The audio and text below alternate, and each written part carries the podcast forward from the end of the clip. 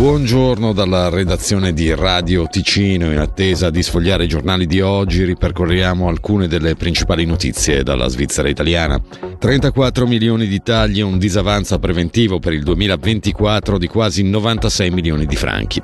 La manovra di rientro imposta dal freno al disavanzo e dal decreto Morisoli, accettato in votazione popolare, prevede tagli all'amministrazione cantonale, alla scuola, al sociale, imponendo pure la revisione delle soglie di accesso alla riduzione dei premi di cassa malati con 6.400 persone che saranno escluse dal sussidio.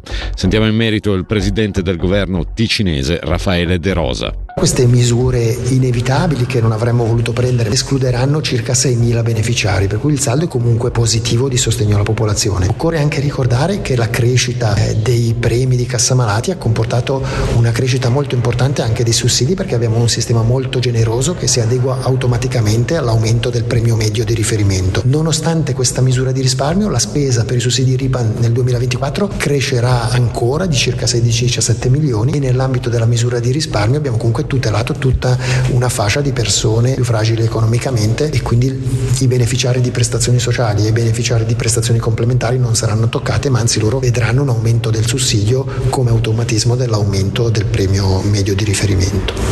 Consiglio di Stato ha approvato la modifica alla legge sulle imposte e tasse di circolazione dei veicoli a motore, adottando una nuova formula di calcolo valida dal 2024. Una soluzione che non è però piaciuta al deputato del centro Marco Passalia, primo firmatario dell'iniziativa sull'imposta di circolazione votata dal popolo nel 2022. Sentiamolo. Norman Gobbi in questo caso mi pare evidente che stia calpestando la volontà popolare. Poco meno di un anno fa, al 30 ottobre dello scorso anno, quando il 60% della popolazione ticinese ha approvato un calcolo ben preciso in base alle emissioni CO2, chi più inquina più paga, e ora eh, reintroduce il peso, reintroduce ancora un fattore, reintroduce altre cose, tra l'altro richiede un contributo maggiore ai ticinesi andando a prelevare 10 milioni in più. Ovviamente c'è qualcosa che non va, mi auguro veramente che in Parlamento gli altri partiti possano veramente ricordarsi che cosa vuol dire rispetto della volontà popolare. La meteo oggi coperto con precipitazioni intermittenti, temperatura minima 11 gradi, massima 14.